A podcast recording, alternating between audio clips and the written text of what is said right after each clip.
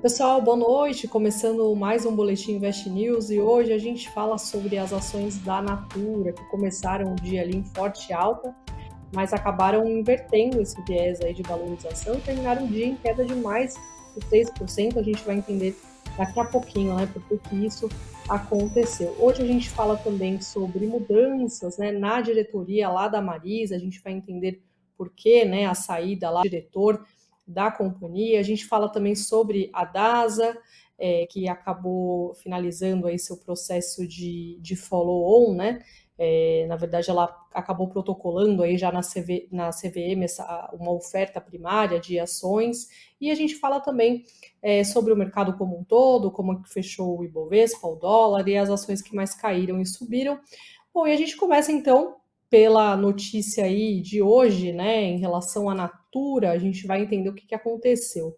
Bom, ontem, é, aliás, hoje, a empresa assinou um acordo é, vinculante, aliás, foi ontem à noite, né, na verdade, o comunicado aí, com a L'Oréal para a venda da sua, da, da sua marca, né, a ISOP, em um negócio avaliado em 2 bilhões e 525 milhões de dólares. Segundo a própria Natura, a transação vai suportar a desalavancagem financeira da Natura e posicioná-la para focar em suas prioridades estratégicas, especialmente na integração na América Latina, assim como na otimização geográfica da Avon Internacional e também a melhora contínua da The Body Shop, com rígida disciplina financeira, disse a empresa aí é, em seu comunicado. O que acontece é que as ações chegaram a avançar mais de 7% aí no dia, e depois, no meio da tarde, viraram e fecharam o pregão em queda de 3,39%. O que, que aconteceu, né? Afinal,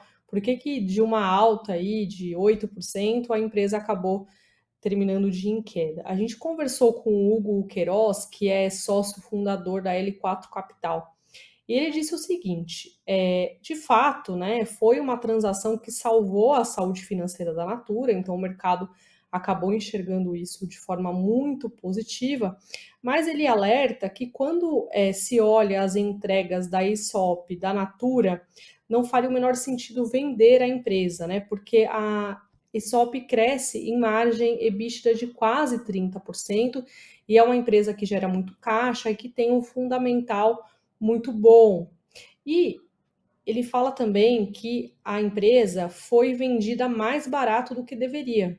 Só para a gente poder comparar aqui, segundo o Hugo Queiroz, a empresa foi vendida a 12 vezes o EV/EBITDA. O EV/EBITDA é aquele indicador que relaciona o valor da empresa com a sua geração, né, sua capacidade geração de geração de caixa. E sendo que a própria L'Oréal negocia perto de 23 vezes. E aí ele faz uma outra análise aqui também.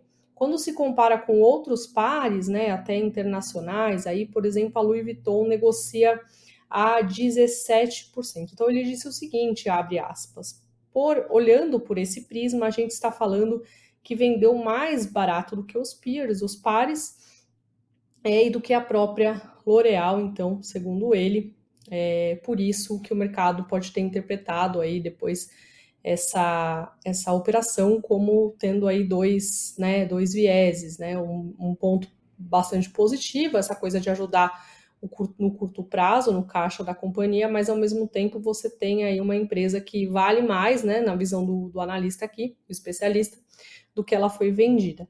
E aí ele fala o seguinte: quando se olha o múltiplo de natura, é, está falando, estamos falando de uma empresa que está negociando por volta de cinco vezes o EV/EBITDA. Então, a ESOP foi vendida aí, né, por um, por um é, EV, EV maior do que a própria Natura, mas, porém, né, menor do que a própria L'Oréal e menor do que os pares aí, os seus concorrentes é, de mercado. Então, se for olhar pelo ponto da Natura, é, já que a ESOP foi vendida por um preço maior do que a própria Natura, significa que é, agregou, na visão dele, valor aí para os acionistas da companhia. E essa parte de agregar valor diminui, né, segundo ele, o risco financeiro e, obviamente, vendendo um ativo mais caro do que a própria empresa negocia.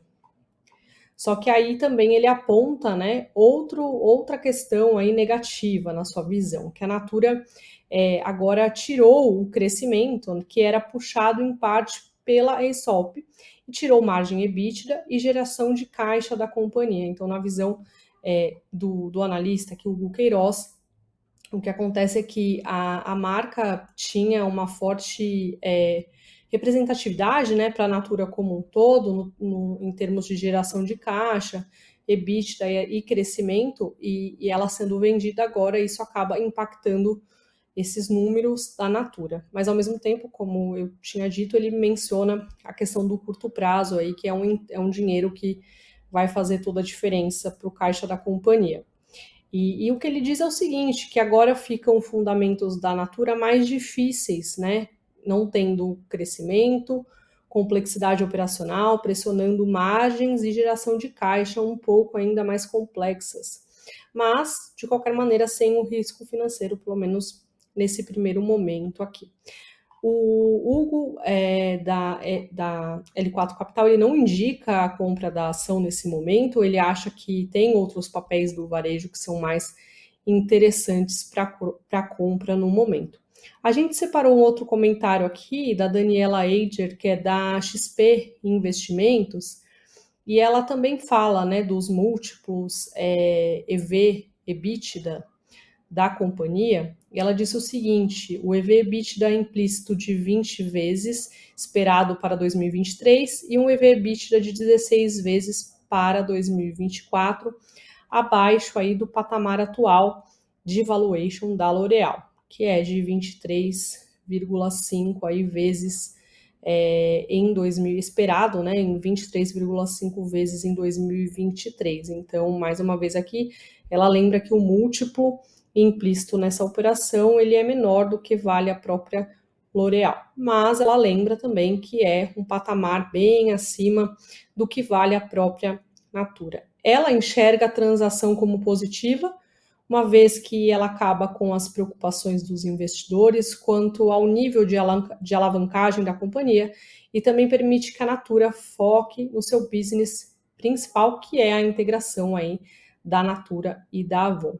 Por fim, a XP Investimentos estima um potencial de alta de mais de 20% para os preços atuais, mesmo assumindo que o múltiplo da Natura seja reavaliado para níveis mais próximos de outros nomes de consumo discricionário no Brasil. Então, é, basicamente a gente levantou aqui né, dois comentários.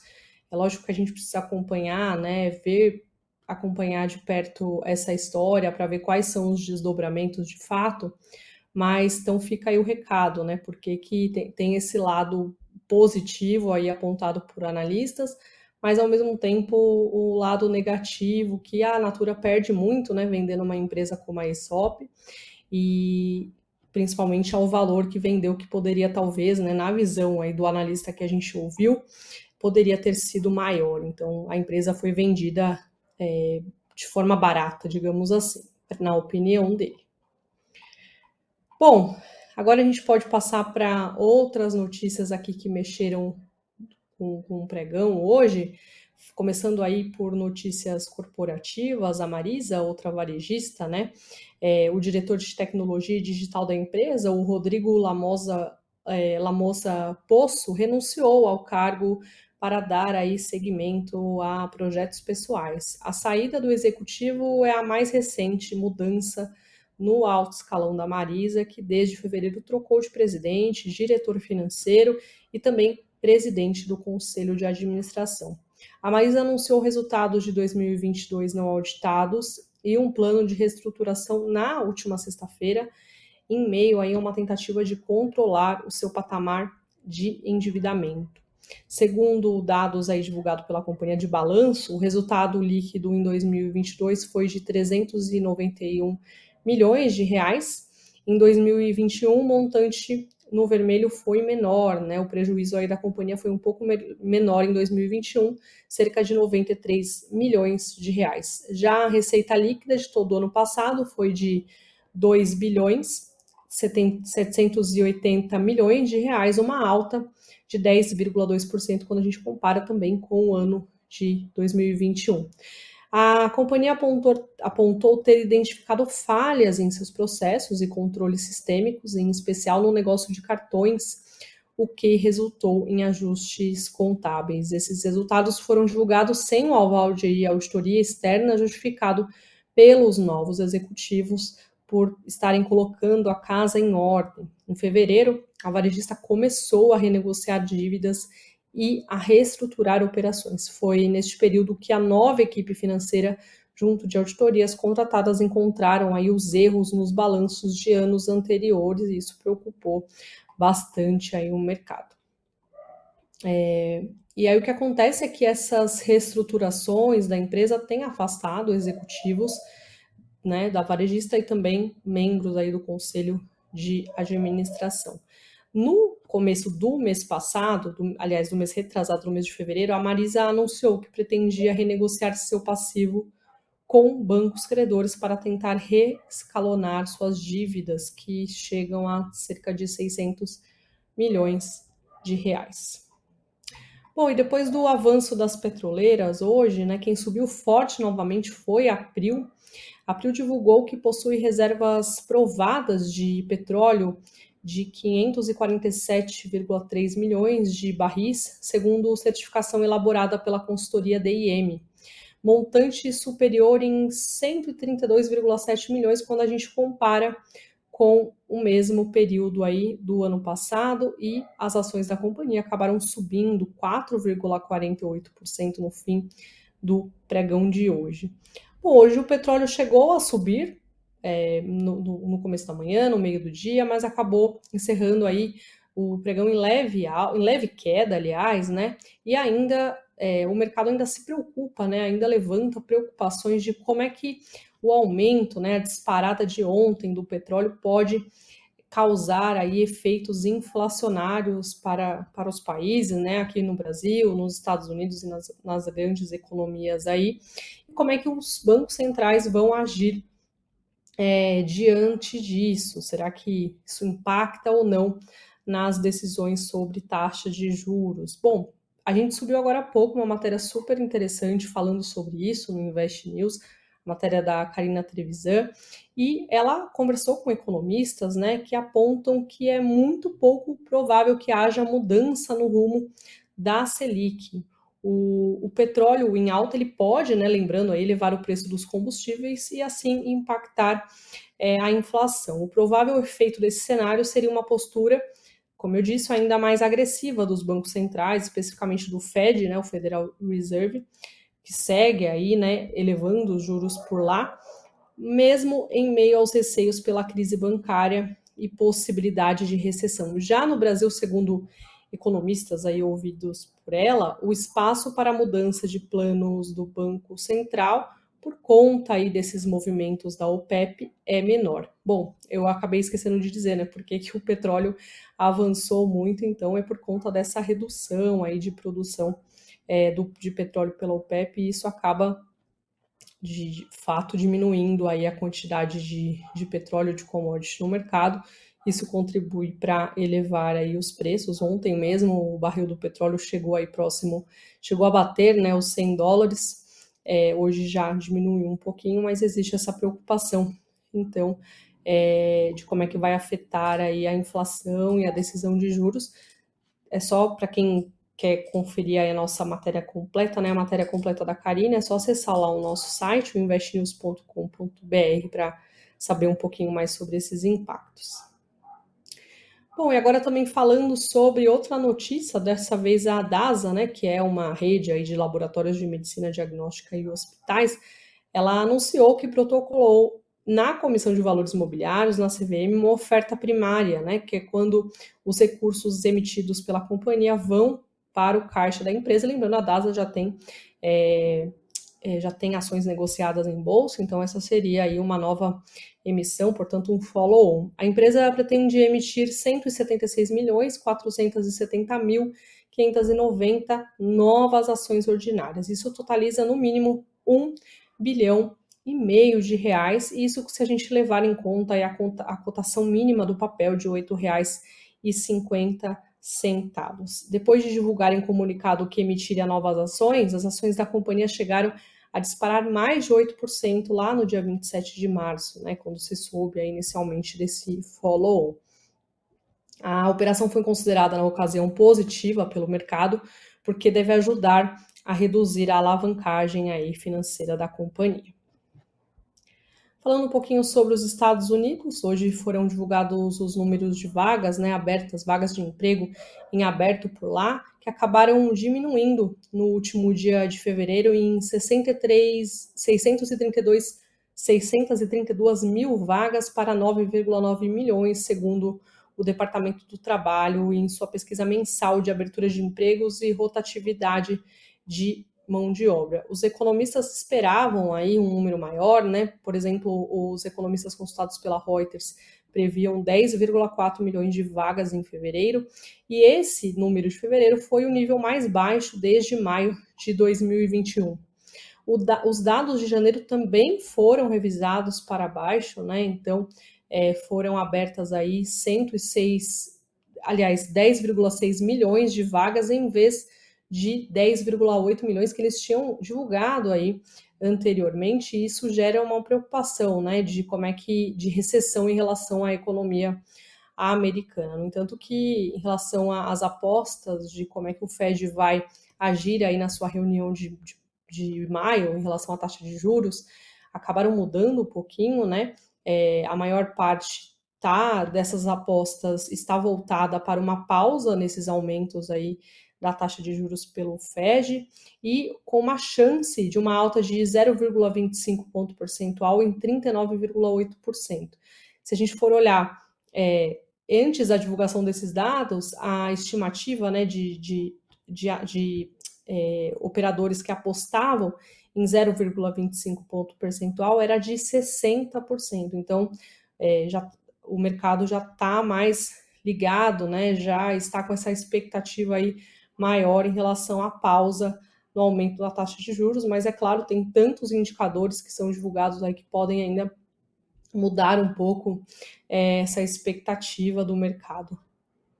Agora, vamos lá, então, agora vamos para o fechamento do mercado. Hoje o Ibovespa acabou subindo 0,36% aos 101 mil 865 pontos.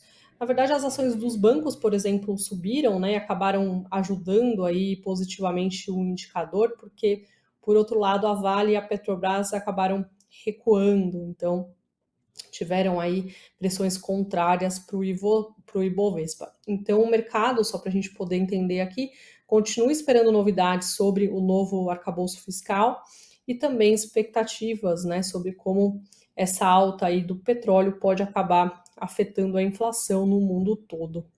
O dólar acabou subindo hoje 0,23% aos R$ 5,08. Lembrando aí que o dólar tinha registrado seis, é, em seis das últimas sete sessões o dólar acabou caindo e hoje subiu, né? Os investidores aí também repercutindo então é, o, o, novo, o novo arcabouço fiscal, né, novidades aí sobre as regras fiscais do país e também questões externas, né, sobre como é que vai caminhar ali a economia dos Estados Unidos, recessão, não, decisão do Fed, tudo isso impactando então o dólar hoje.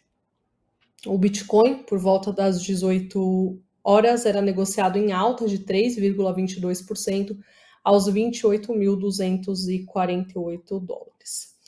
Entre os destaques do Ibovespa, as maiores altas ficaram com a Ipera, que subiu 4,04%, aliás, a Redditor subiu 4,55%, a PetroRio 4,48% e a Ipera 4,04%. Entre as maiores quedas, a CVC foi a que mais caiu, 5,37%, a Via 4,42% de queda e a 3R também caiu 3,54% ao final do pregão de hoje.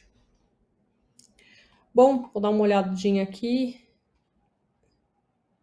Aqui, ó, é o Sigfredo perguntando sobre a Selic, se deve demorar para cair, né? É, na próxima reunião, o mercado não estima corte, né, por enquanto, e as apostas de opção de cupom, que a Karina Trevisan aqui puxou para a gente, já falam em 90% de manutenção aí da Selic em 13,75% na próxima reunião. Então, sem expectativas aí é, de corte de cortes tão cedo. O Rogério Santos falando aqui sobre é, já podemos esperar a depressão econômica no Brasil, falando um pouquinho aí sobre esse cenário, né, que estamos vivendo aí agora, um pouco de como é que fica né, a questão dos juros, como é que fica a relação com a inflação, inflação global. Então a gente precisa acompanhar né, para ver como é que vai ficar também a nossa economia por aqui. É, bom, pessoal, acho que é isso. Eu queria agradecer a participação de todo mundo, sempre aqui participando aqui no nosso chat. E é isso, eu volto amanhã no nosso boletim de quarta-feira. E é isso, boa noite para todo mundo aí, bom descanso, tchau, tchau.